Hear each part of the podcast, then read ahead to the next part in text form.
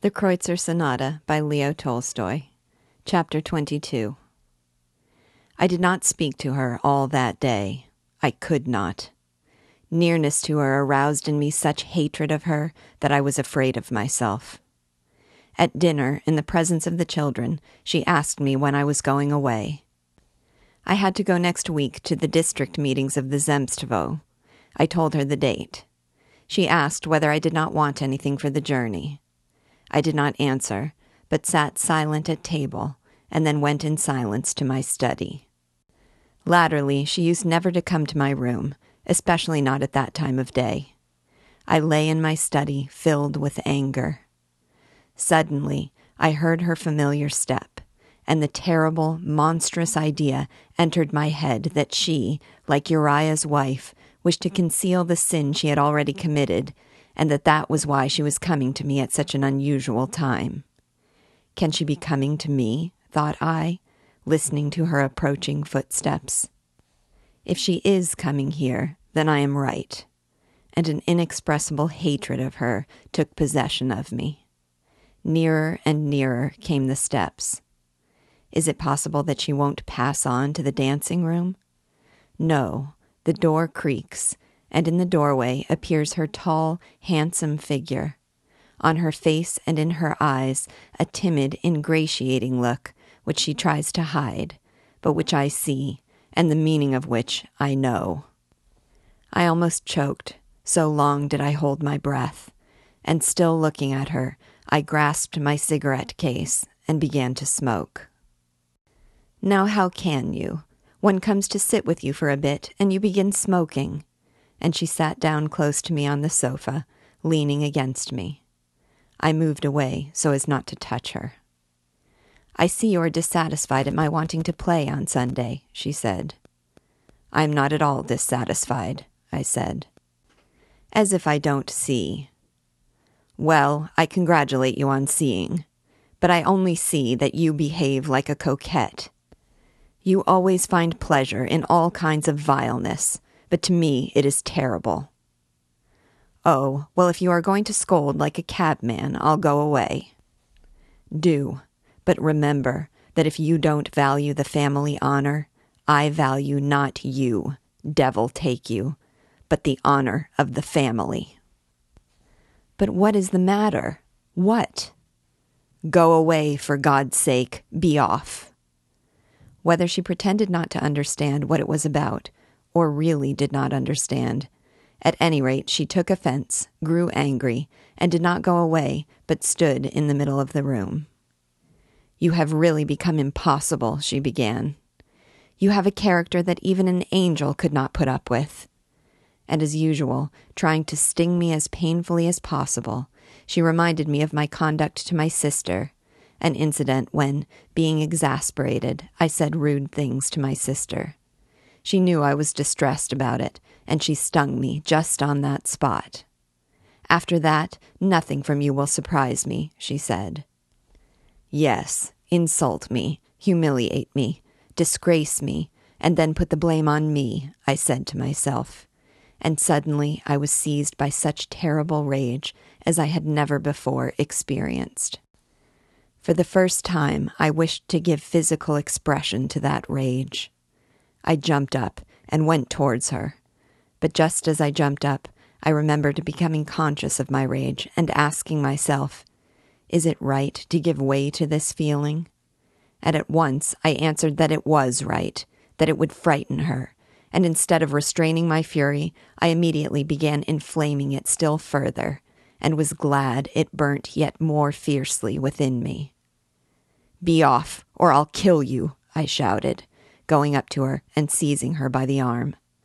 I consciously intensified the anger in my voice as I said this. And I suppose I was terrible, for she was so frightened that she had not even the strength to go away, but only said, Vasya, what is it? What is the matter with you? Go, I roared louder still. No one but you can drive me to fury. I do not answer for myself. Having given reins to my rage, I reveled in it and wished to do something still more unusual to show the extreme degree of my anger. I felt a terrible desire to beat her, to kill her, but knew that this would not do. And so, to give vent to my fury, I seized a paperweight from my table, again shouting, Go! and hurled it to the floor near her. I aimed it very exactly past her. Then she left the room, but stopped at the doorway, and immediately, while she still saw it, I did it so that she might see, I began snatching things from the table candlesticks, an inkstand, and hurling them on the floor, still shouting, Go, get out! I do not answer for myself. She went away, and I immediately stopped. An hour later, the nurse came to tell me that my wife was in hysterics. I went to her. She sobbed, laughed, could not speak, and her whole body was convulsed. She was not pretending, but was really ill. Towards morning, she grew quiet, and we made peace under the influence of the feeling we called love. In the morning, when, after our reconciliation, I confessed to her that I was jealous of Trukachevsky, she was not at all confused, but laughed most naturally. So strange did the very possibility of an infatuation for such a man seem to her, she said. Could a decent woman have any other feeling for such a man than the pleasure of his music? Why, if you like, I am ready never to see him again, not even on Sunday, though everybody has been invited. Write and tell him that I am ill, and there's an end of it. Only it is unpleasant that anyone, especially he himself, should imagine that he is dangerous. I am too proud to allow anyone to think that of me. And you know, she was not lying. She believed what she was saying. She hoped by those words to evoke in herself contempt for him, and so to defend herself from him. But she did not succeed in doing so. Everything was against her, especially that accursed music. So it all ended, and on the Sunday the guests assembled, and they again played together. Chapter 23 I suppose it is hardly necessary to say that I was very vain. If one is not vain, there is nothing to live for in our usual way of life. So on that Sunday, I arranged the dinner and the musical evening with much care. I bought the provisions myself and invited the guests. Towards six, the visitors assembled. He came in evening dress with diamond studs that showed bad taste. He behaved in a free and easy manner, answered everything hurriedly, with a smile of agreement and understanding, you know, with that peculiar expression which seems to say that all you may do or say is just what he expected. Everything that was not in good taste about him I noticed with particular pleasure, because it ought all to have had the effect of tranquilizing me, and showing me that he was so far beneath my wife that, as she had said, she could not lower herself to his level. I did not allow myself to be jealous. In the first place, I had worried through that torment and needed rest. And secondly, I wanted to believe my wife's assurances, and did believe them. But though I was not jealous, I was nevertheless not natural with either of them. And at dinner, and during the first half of the evening before the music began, I still followed their movements and looks. The dinner was, as dinners are, dull and pretentious. The music began pretty early. Oh, how I remember every detail of that evening. I remember how he brought in his violin, unlocked the case, took off the cover a lady had embroidered for him, drew out the violin, and began tuning it. I remember how my wife sat down at the piano with pretended unconcern, under which I saw that she was trying to conceal great timidity, chiefly as to her own ability, and then the usual A on the piano began, the pizzicato of the violin, and the arrangement of the music. Then I remember how they glanced at one another, turned to look at the audience who were seating themselves, said something to one another, and began. He took the first chords. His face grew serious, stern, and sympathetic, and listening to the sounds he produced, he touched the strings with careful fingers. The piano answered him. the music began. Pozdnyshev paused and produced his strange sound several times in succession. He tried to speak, but sniffed and stopped. They played Beethoven's Kreutzer Sonata, he continued. Do you know the first presto? You do? he cried. Oh, it is a terrible thing, that sonata, and especially that part. And in general, music is a dreadful thing. What is it? I don't understand it. What is music? What does it do? And why does it do what it does? They say music exalts the soul. Nonsense. It is not true. It has an effect, an awful effect. I'm speaking of myself, but not of an exalting kind. It has neither an exalting nor a debasing effect, but it produces agitation. How can I put it? Music makes me forget myself, my real position. It transports me to some other position not my own. Under the influence of music, it seems to me that I feel what I do not really feel, that I understand what I do not understand, that I can do what I cannot do. I explain it by the fact that music acts like yawning, like laughter. I am not sleepy, but I yawn when I see someone yawning. There is nothing for me to laugh at, but I laugh when I hear people laughing. Music carries me immediately and directly into the mental condition in which the man was who composed it. My soul merges with his, and together with him I pass from one condition into another. But why this happens, I don't know. You see, he who wrote, let us say, the Kreutzer Sonata, Beethoven, knew, of course, why he was in that condition that condition caused him to do certain actions, and therefore that condition had a meaning for him. But for me, none at all. That is why music only agitates and doesn't lead to a conclusion. Well, when a military march is played, the soldiers march to the music, and the music has achieved its object. A dance is played, I dance, and the music has achieved its object. Mass has been sung, I receive communion, and that music too has reached a conclusion. Otherwise, it is only agitating, and what ought to be done in that agitation is lacking. That is why music sometimes acts so dreadfully, so terribly. In China, music is a state affair, and that is as it should be. How can one allow anyone who pleases to hypnotize another, or many others, and do what he likes with them. And especially that this hypnotist should be the first immoral man who turns up. It is a terrible instrument in the hands of any chance user. Take that Kreutzer Sonata, for instance. How can that first presto be played in a drawing room among ladies in low necked dresses? To hear that played, to clap a little, and then to eat ices and talk of the latest scandal? Such things should only be played on certain important, significant occasions, and then only when certain actions answering to such music are wanted. Play it then, and do what the music has moved you to. Otherwise, an awakening of energy and feeling unsuited both to the time and the place, to which no outlet is given, cannot but act harmfully.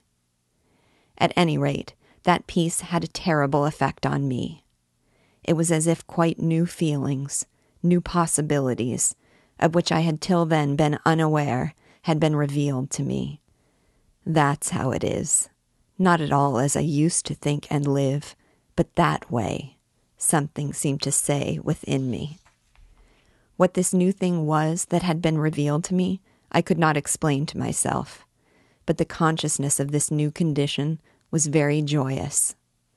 All those same people, including my wife and him, appeared in a new light. After that allegro, they played the beautiful but common and unoriginal andante with trite variations, and the very weak finale. Then, at the request of the visitors, they played Ernst's elegy and a few small pieces. They were all good, but they did not produce on me a one hundredth part of the impression the first piece had. The effect of the first piece formed the background for them all. I felt light-hearted and cheerful the whole evening. I had never seen my wife as she was that evening. Those shining eyes, that severe, significant expression while she played, and her melting languor and feeble, pathetic, and blissful smile after they had finished. I saw all that, but did not attribute any meaning to it except that she was feeling what I felt, and that to her as to me, new feelings, never before experienced, were revealed, or, as it were, recalled. The evening ended satisfactorily, and the visitors departed. Knowing that I had to go away to attend the Zemstvo meetings two days later, Trukachevsky, on leaving, said he hoped to repeat the pleasure of that evening when he next came to Moscow. From this, I concluded that he did not consider it possible to come to my house during my absence, and this pleased me. It turned out that as I should not be back before he left town, we should not see one another again. For the first time, I pressed his hand with real pleasure, and thanked him for the enjoyment he had given us. In the same way, he bade a final farewell to my wife. Their leave taking seemed to be most natural and proper. Everything was splendid. My wife and I were both very well satisfied with our evening party. Chapter 24 Two days later, I left for the meetings, parting from my wife in the best and most tranquil of moods. In the district, there was always an enormous amount to do, and a quite special life, a special little world of its own. I spent two ten hour days at the council. A letter from my wife was brought to me on the second day, and I read it there and then. She wrote about the children, about uncle, about the nurse, about shopping, and among other things, she mentioned as a most natural occurrence that Trukachevsky had called brought some music he had promised, and had offered to play again, but that she had refused. I did not remember his having promised any music, but thought he had taken leave for good, and I was therefore unpleasantly struck by this. I was, however, so busy that I had no time to think of it, and it was only in the evening, when I had returned to my lodgings, that I reread her letter. Besides the fact that Trukachevsky had called at my house during my absence, the whole tone of the letter seemed to me unnatural. The mad beast of jealousy began to growl in its kennel and wanted to leap out, but I was afraid of that beast and quickly fastened him in. What an abominable feeling this jealousy is, I said to myself. What could be more natural than what she writes? I went to bed and began thinking about the affairs awaiting me next day. During those meetings, sleeping in a new place, I usually slept badly, but now I fell asleep very quickly. And as sometimes happens, you know, you feel a kind of electric shock and wake up. So I awoke thinking of her, of my physical love for her, and of Trukachevsky, and of everything being accomplished between them. Horror and rage compressed my heart. But I began to reason with myself. What nonsense, said I to myself. There are no grounds to go on. There is nothing, and there has been nothing. How can I so degrade her and myself as to imagine such horrors? He is a sort of hired violinist, known as a worthless fellow, and suddenly an honorable woman, the respected mother of a family, my wife, what absurdity! So it seemed to me, on the one hand. How could it help being so? It seemed on the other. How could that simplest and most intelligible thing help happening? That for the sake of which I married her, for the sake of which I have been living with her, what alone I wanted of her, and which others, including this musician, must therefore also want. He is an unmarried man, healthy, I remember how he crunched the gristle of a cutlet and how greedily his red lips clung to the glass of wine. Well fed, plump, and not merely unprincipled, but evidently making it a principle to accept the pleasures that present themselves. And they have music, that most exquisite voluptuousness of the senses, as a link between them. What then could make him refrain? She? But who is she? She was and still is a mystery. I don't know her. I only know her as an animal, and nothing can or should restrain an animal. Only then did I remember their faces that evening when, after the Kreutzer Sonata, they played some impassioned little piece, I don't remember by whom, impassioned to the point of obscenity. How dared I go away? I asked myself, remembering their faces. Was it not clear that everything had happened between them that evening? Was it not evident already then that there was not only no barrier between them, but that they both, and she chiefly, felt a certain measure of shame after what had happened? I remember her weak, piteous, and beatific smile as she wiped the perspiration from her flushed face when I came up to the piano. Already then they avoided looking at one another, and only at supper, when he was pouring out some water for her, they glanced at each other with the vestige of a smile. I now recalled with horror the glance and the scarcely perceptible smile I had then caught. Yes, it is all over, said one voice, and immediately the other voice said something entirely different. Something has come over you. It can't be that it is so, said the other voice. I felt uncanny, lying in the dark, and I struck a light and felt a kind of terror in that little room with its yellow wallpaper.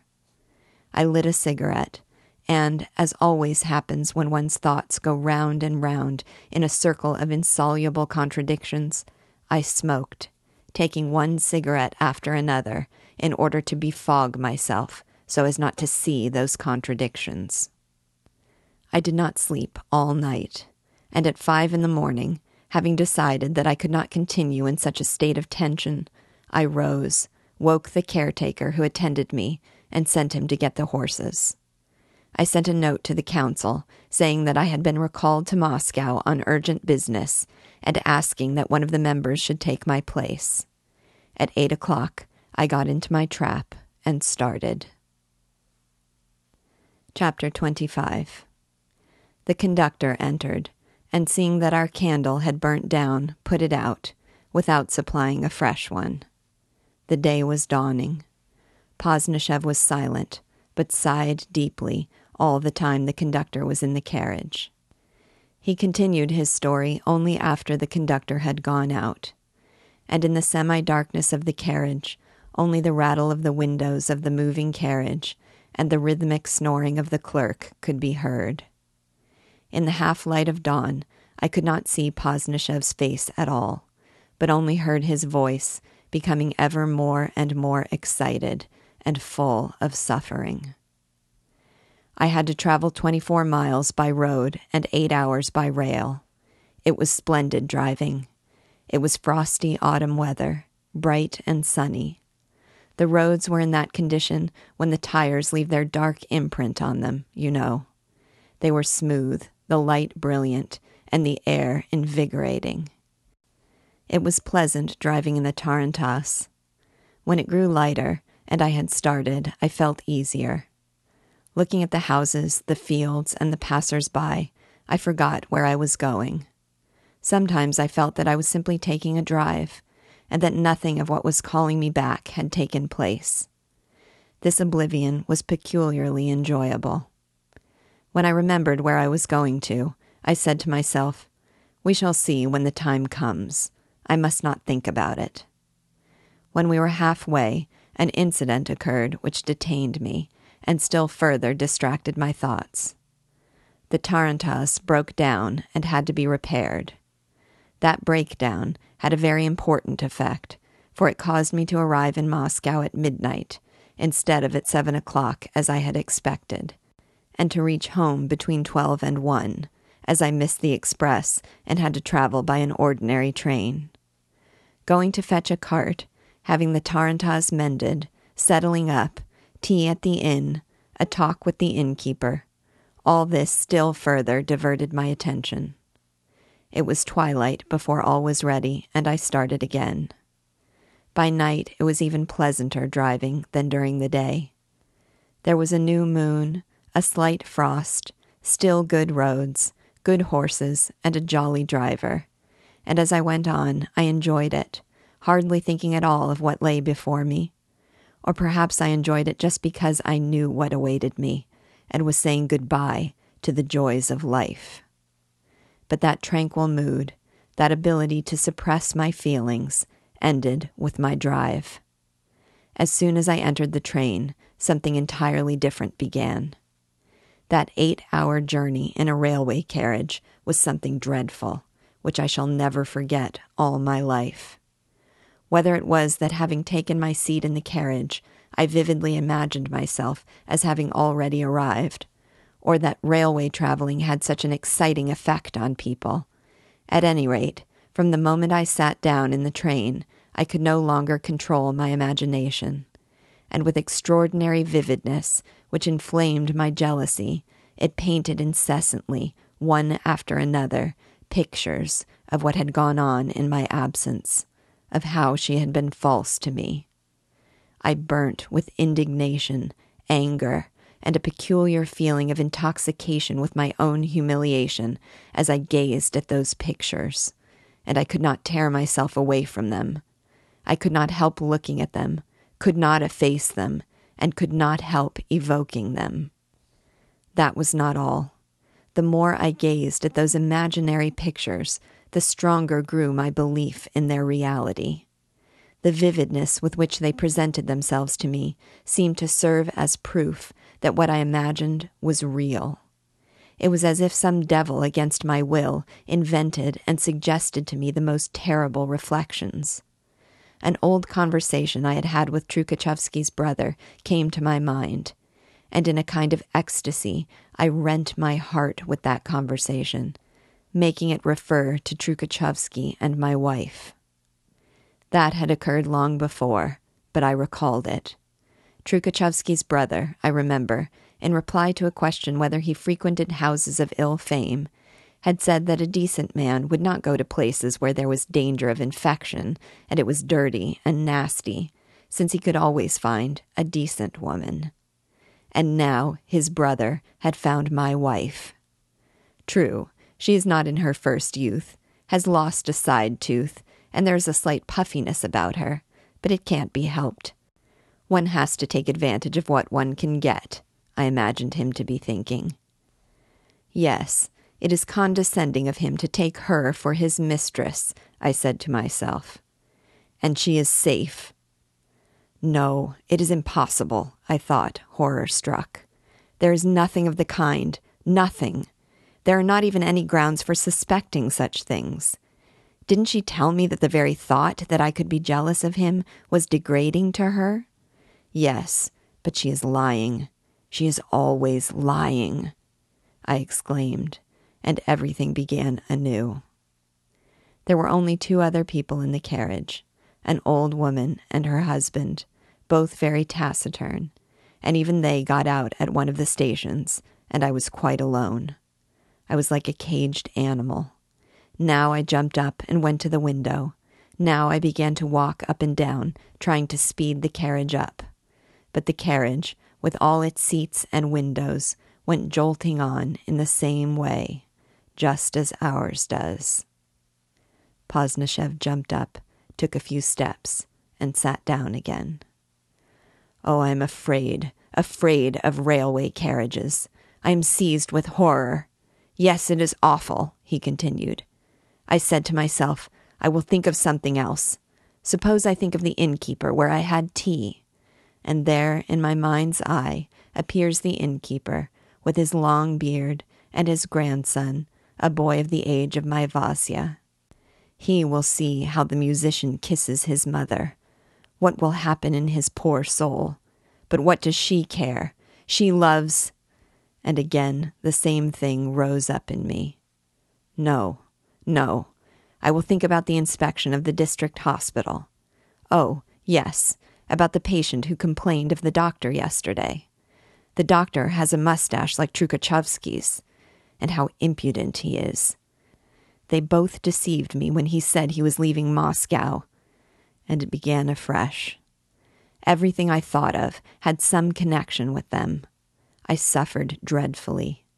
The chief cause of the suffering was my ignorance, my doubt, and the contradictions within me. My not knowing whether I ought to love or hate her. My suffering was of a strange kind.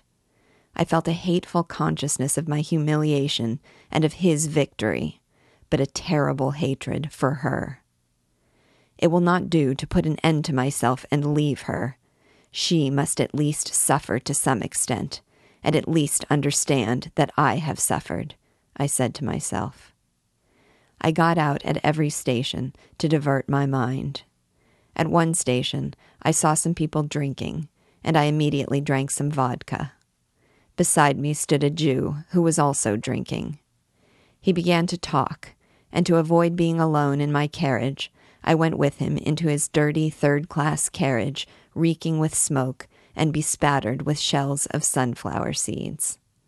There I sat down beside him, and he chattered a great deal and told anecdotes. I listened to him, but could not take in what he was saying, because I continued to think about my own affairs. He noticed this and demanded my attention. Then I rose and went back to my carriage. I must think it over, I said to myself. Is what I suspect true? And is there any reason for me to suffer? I sat down, wishing to think it over calmly, but immediately, instead of calm reflection, the same thing began again. Instead of reflection, pictures and fancies. How often I have suffered like this, I said to myself, recalling former similar attacks of jealousy and afterwards it all ended in nothing. So it will be now, perhaps. Yes, certainly it will. I shall find her calmly asleep. She will wake up, be pleased to see me, and by her words and looks I shall know that there has been nothing, and that this is all nonsense.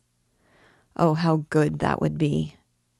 But no, that has happened too often, and won't happen again now, some voice seemed to say and it began again.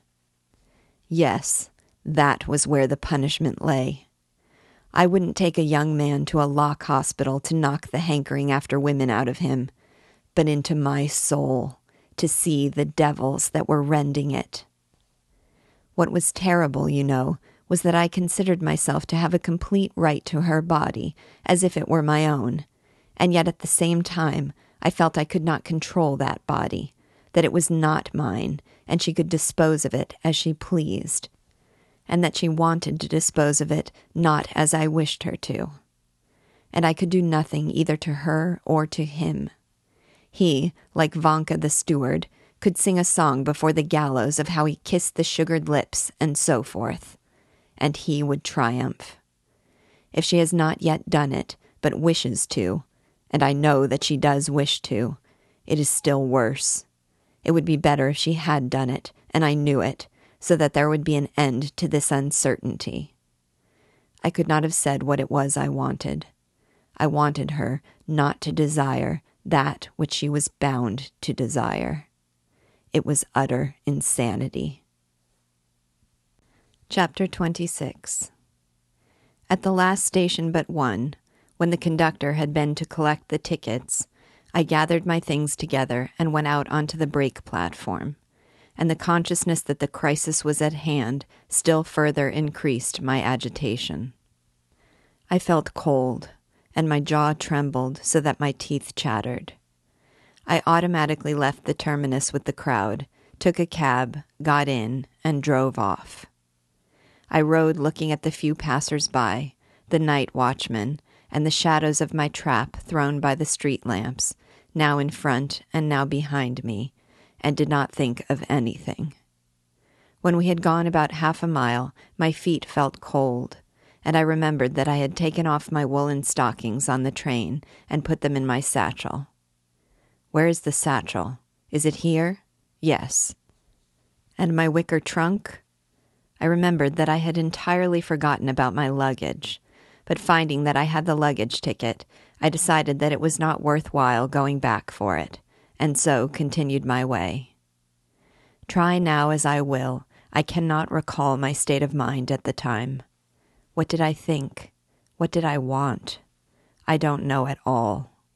All I remember is a consciousness that something dreadful and very important in my life was imminent. Whether that important event occurred because I thought it would, or whether I had a presentiment of what was to happen, I don't know. It may even be that after what has happened, all the foregoing moments have acquired a certain gloom in my mind. I drove up to the front porch. It was past midnight. Some cabmen were waiting in front of the porch, expecting, from the fact that there were lights in the windows, to get fares. The lights were in our flat, in the dancing room and drawing room. Without considering why it was still light in our windows so late, I went upstairs in the same state of expectation of something dreadful and rang. Egor, a kind, willing, but very stupid footman, opened the door. The first thing my eyes fell on in the hall was a man's cloak hanging on the stand with other outdoor coats. I ought to have been surprised, but was not, for I had expected it. That's it, I said to myself. When I asked Egor who the visitor was, and he named Trukhachevsky, I inquired whether there was anyone else. He replied, Nobody, sir. I remember that he replied in a tone as if he wanted to cheer me and dissipate my doubts of there being anybody else there. So it is, so it is, I seem to be saying to myself. And the children?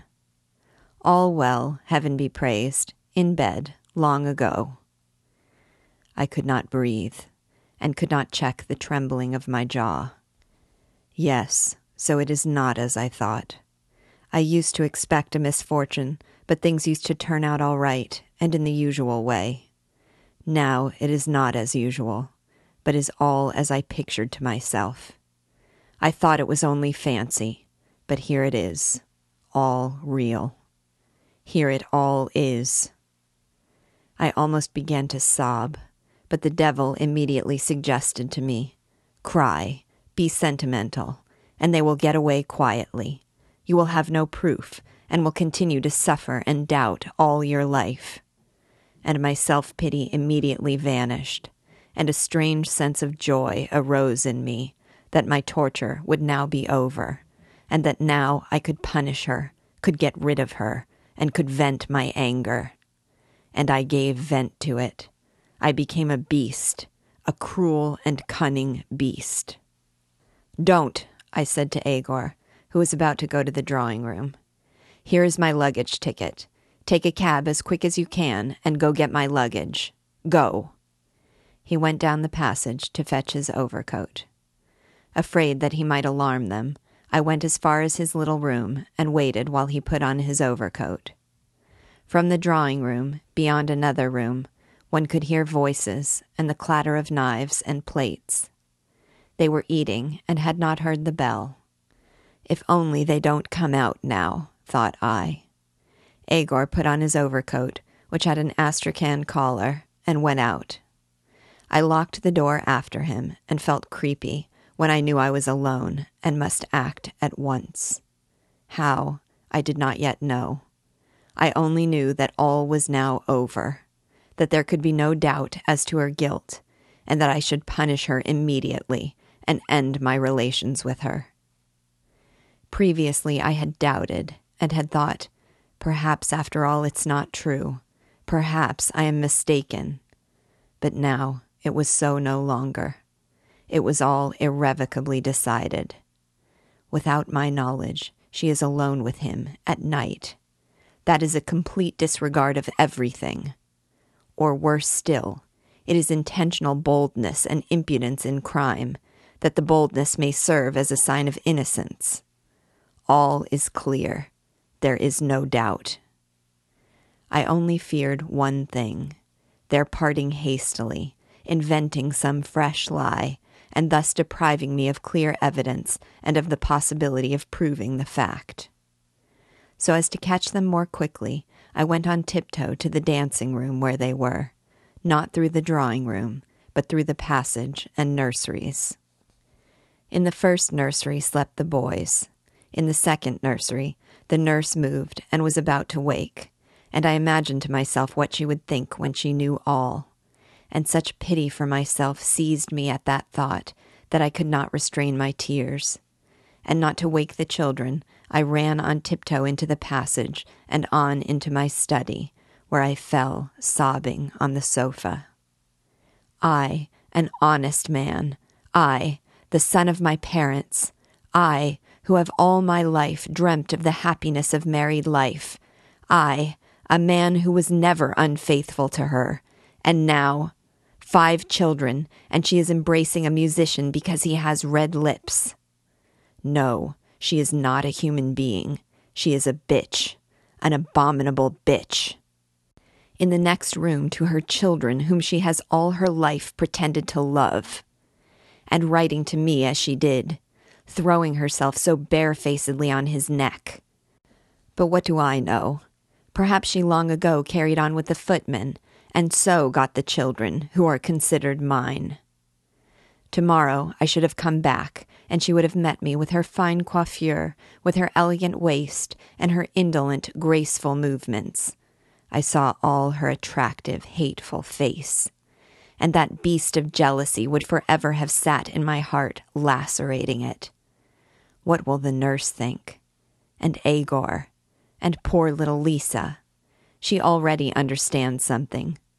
Ah, that impudence, those lies, and that animal sensuality which I know so well, I said to myself.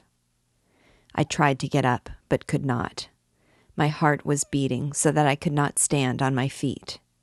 Yes, I shall die of a stroke. She will kill me. That is just what she wants. What is killing to her? But no, that would be too advantageous for her, and I will not give her that pleasure.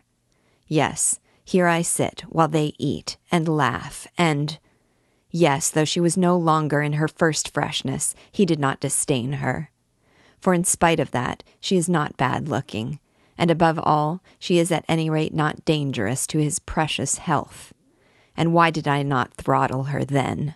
I said to myself, recalling the moment when, the week before, I drove her out of my study and hurled things about. I vividly recalled the state I had then been in. I not only recalled it, but again felt the need to strike and destroy that I had felt then. I remember how I wished to act, and how all considerations except those necessary for action went out of my head. I entered into that condition when an animal or a man, under the influence of physical excitement at a time of danger, acts with precision and deliberation, but without losing a moment, and always with a single definite aim in view. The first thing I did was to take off my boots, and in my socks approach the sofa on the wall above which guns and daggers were hung. I took down a curved Damascus dagger that had never been used and was very sharp. I drew it out of its scabbard. I remember the scabbard fell behind the sofa, and I remember thinking, I must find it afterwards, or it will get lost. Then I took off my overcoat, which I was still wearing, and stepping softly in my socks, I went there. Chapter 27 Having crept up stealthily to the door, I suddenly opened it. I remember the expression of their faces. I remember that expression because it gave me a painful pleasure. It was an expression of terror. That was just what I wanted. I shall never forget the look of desperate terror that appeared on both their faces the first instant they saw me. He, I think, was sitting at the table, but on seeing or hearing me, he jumped to his feet and stood with his back to the cupboard. His face expressed nothing but quite unmistakable terror. Her face, too, expressed terror, but there was something else besides. If it had expressed only terror, perhaps what happened might not have happened. But on her face there was, or at any rate, so it seemed to me at the first moment, also an expression of regret and annoyance that love's raptures and her happiness with him had been disturbed. It was as if she wanted nothing but that her present happiness should not be interfered with. These expressions remained on their faces but an instant. The look of terror on his changed immediately to one of inquiry. Might he, or might he not, begin lying? If he might, he must begin at once.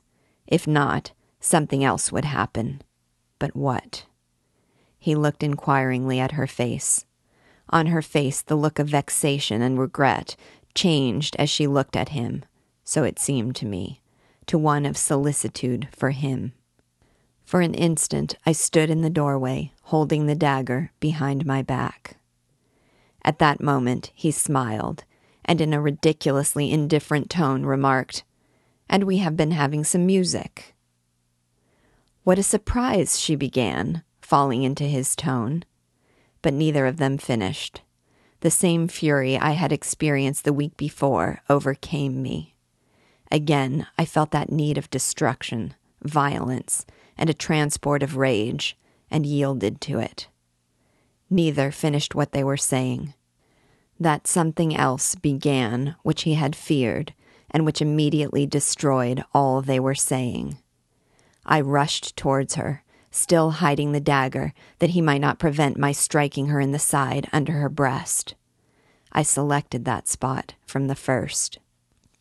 Just as I rushed at her, he saw it, and, a thing I never expected of him, seized me by the arm and shouted, Think what you are doing! Help! Someone!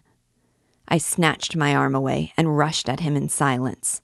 His eyes met mine, and he suddenly grew as pale as a sheet to his very lips. His eyes flashed in a peculiar way, and, what again I had not expected, he darted under the piano and out at the door. I was going to rush after him, but a weight hung on my left arm. It was she.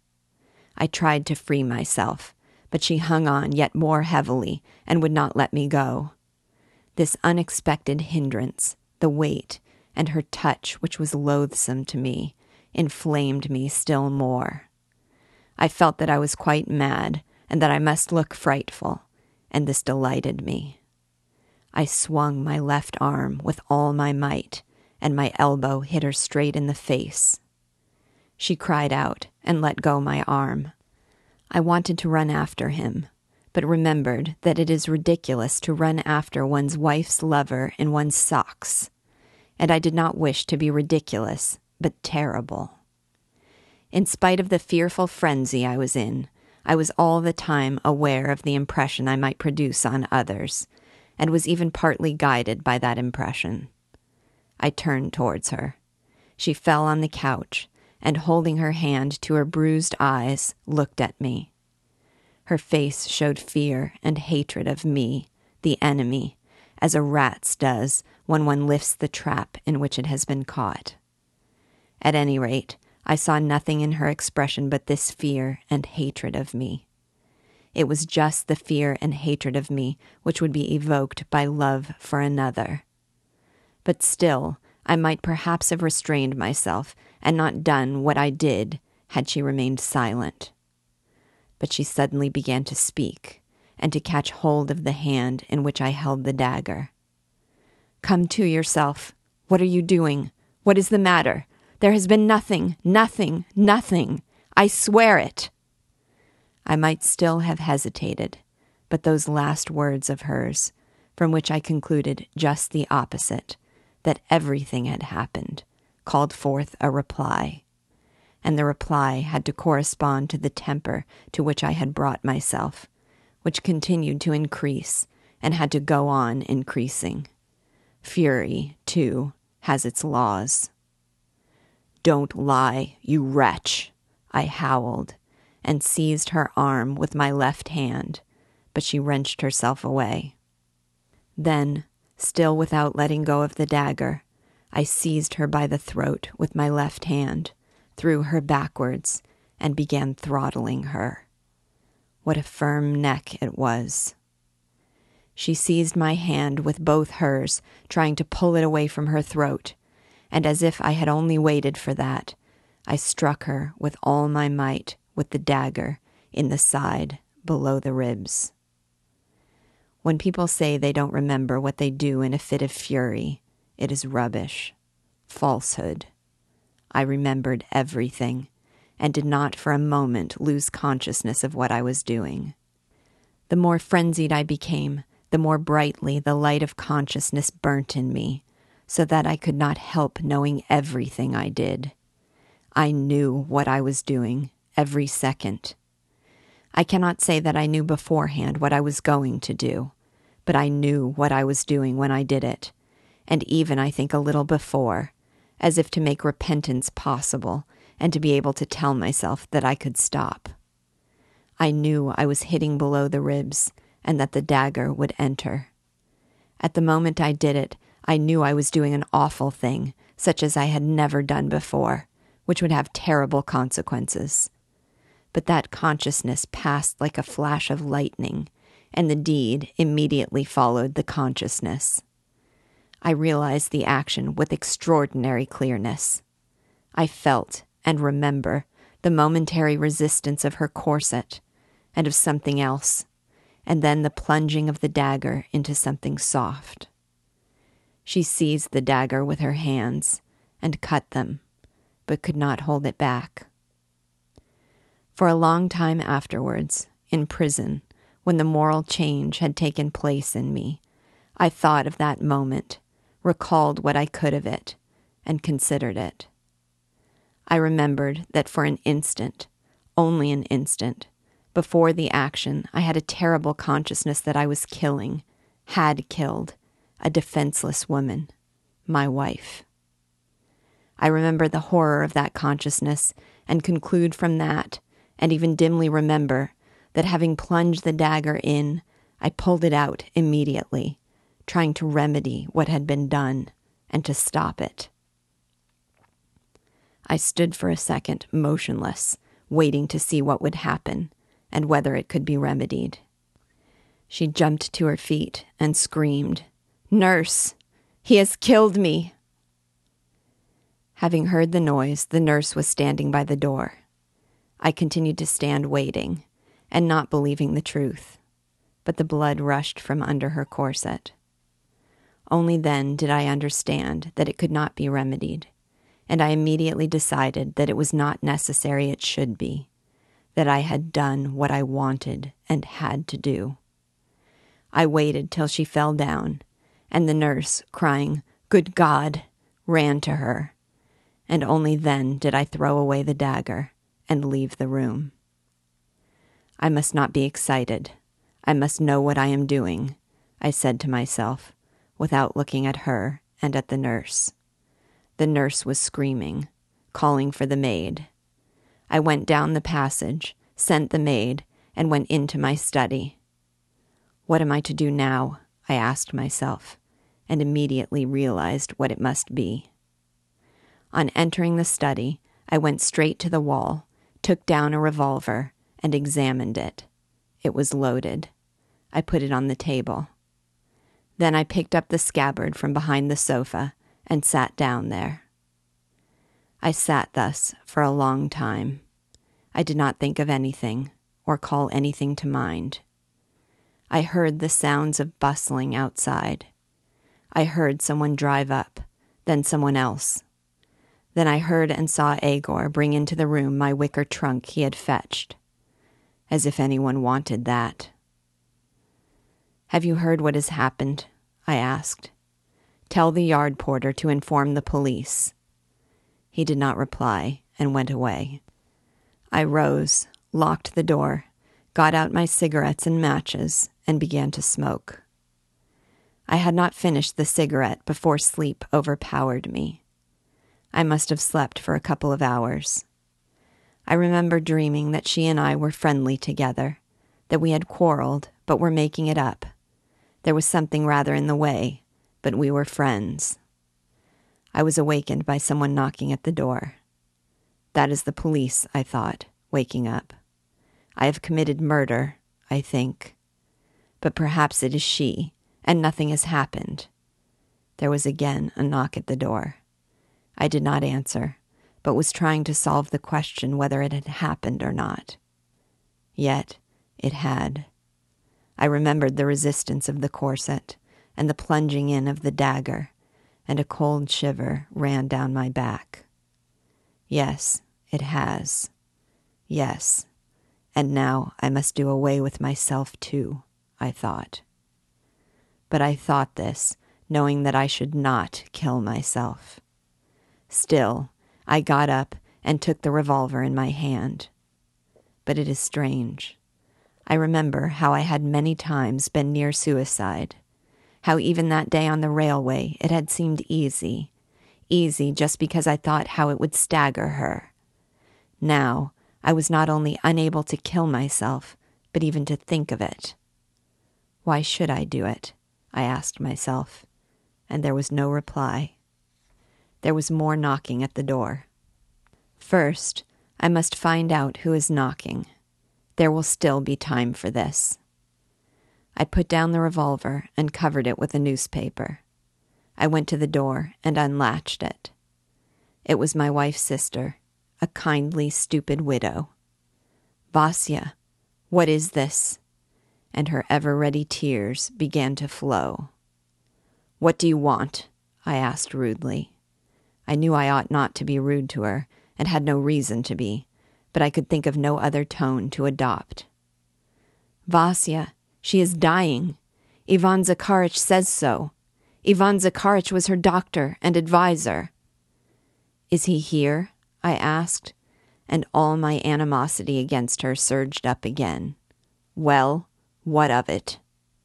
Vasya, go to her. Oh, how terrible it is, said she.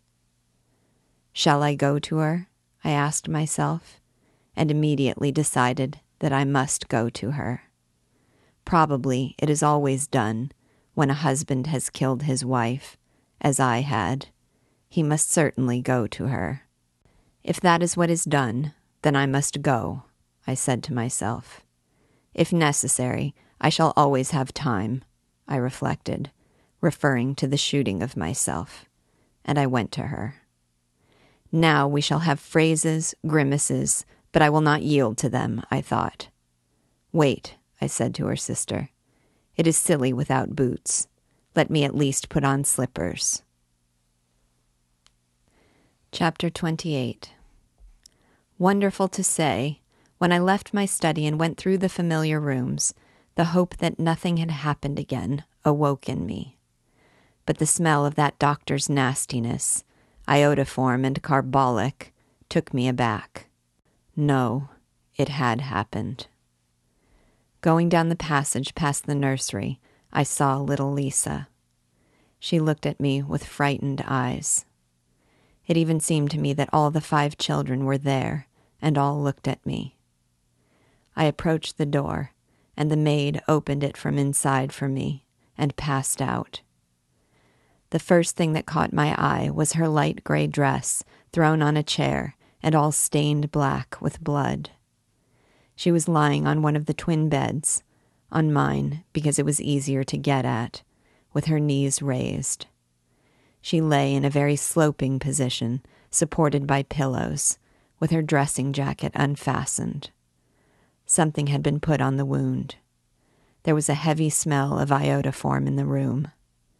What struck me first and most of all was her swollen and bruised face, blue on part of the nose and under the eyes. This was the result of the blow with my elbow when she had tried to hold me back. There was nothing beautiful about her, but something repulsive, as it seemed to me. I stopped on the threshold. Go up to her, do, said her sister. Yes, no doubt she wants to confess, I thought. Shall I forgive her? Yes, she is dying and may be forgiven, I thought trying to be magnanimous. I went up close to her. She raised her eyes to me with difficulty. One of them was black. and with an effort said falteringly, You've got your way. Killed. And through the look of suffering, and even the nearness of death, her face had the old expression of cold animal hatred that I knew so well. I shan't let you have the children all the same. She, her sister, will take. Of what to me was the most important matter, her guilt, her faithlessness, she seemed to consider it beneath her to speak. Yes, look and admire what you've done, she said, looking towards the door, and she sobbed. In the doorway stood her sister with the children. Yes, see what you have done. I looked at the children and at her bruised, disfigured face, and for the first time I forgot myself, my rights, my pride, and for the first time saw a human being in her. And so insignificant did all that had offended me, all my jealousy appear, and so important what I had done, that I wished to fall with my face to her hand and say, Forgive me, but dared not do so. She lay silent with her eyes closed, evidently too weak to say more. Then her disfigured face trembled and puckered. She pushed me feebly away. Why did it all happen? Why? Forgive me, I said. Forgive? That's all rubbish. Only not to die, she cried, raising herself, and her glittering eyes were bent on me. Yes, you have had your way. I hate you. Ah, she cried, evidently already in delirium and frightened at something. Shoot! I'm not afraid. Only kill everyone. He is gone. Gone. After that, the delirium continued all the time. She did not recognize anyone. She died towards noon that same day. Before that, they had taken me to the police station, and from there to prison. There, during the 11 months I remained awaiting trial, I examined myself and my past and understood it. I began to understand it on the third day. On the third day, they took me there. He was going on, but unable to repress his sobs, he stopped.